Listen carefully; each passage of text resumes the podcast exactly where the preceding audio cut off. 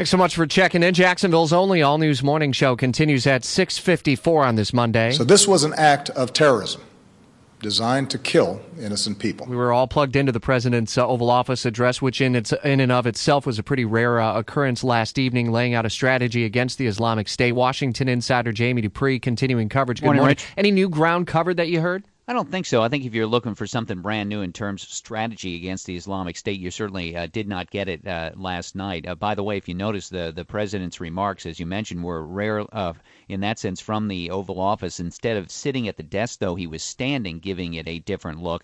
And you know, he, he started off by mourning the dead out in San Bernardino last week but uh, didn't break any new ground in terms of what he wants to do against the Islamic State. He sort of ran down a laundry list of U.S. anti terrorism activities over the last few years again touched on the issue of gun control, and I, I, think that sparked the expected kind of reaction from Republicans who look at this and say something new needs to be done militarily, and the answer is not gun control. Yeah, we saw. I, I saw a new poll out today showing uh, the uh, CNN poll: seventy percent, nearly seventy percent, say the military response has not been aggressive enough. Sixty percent say military action that's already been taken is going poorly. Really, a perception that things are not moving in in the right direction. Well, you know, and what's interesting is you hear a lot from Republicans that they would like to step up that air campaign. They argue that it needs to be a, a lot more intense. Uh, there, there has not been a shock and awe or anything like that, especially uh, even with the Islamic State still in charge of major cities in Iraq and Syria.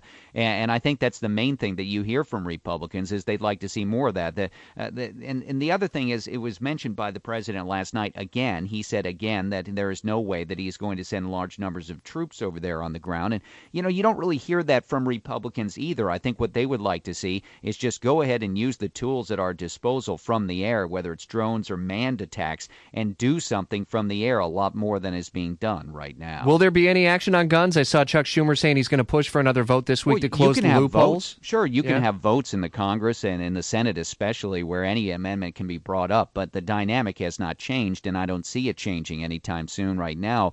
Uh, there just are not the votes in the Congress on gun control. I mean, look at it this way I think that Democrats, not only do they earnestly believe in that issue, but they think it plays to their advantage. Republicans, I think they're like, bring it on. We'll be happy to vote again and again on the issue of guns because they just don't, they would argue it has nothing to do with terrorism threats. All right, we'll cover ground in the uh, race for the White House in our next visit at 823. A lot of ground to cover from the president's speech a little bit later this morning with Herman Cain, I'm sure. Absolutely. Uh, that and also this afternoon with Sean Hannity at 4 o'clock and much more on my blog if you want to see the speech at WOKV.com.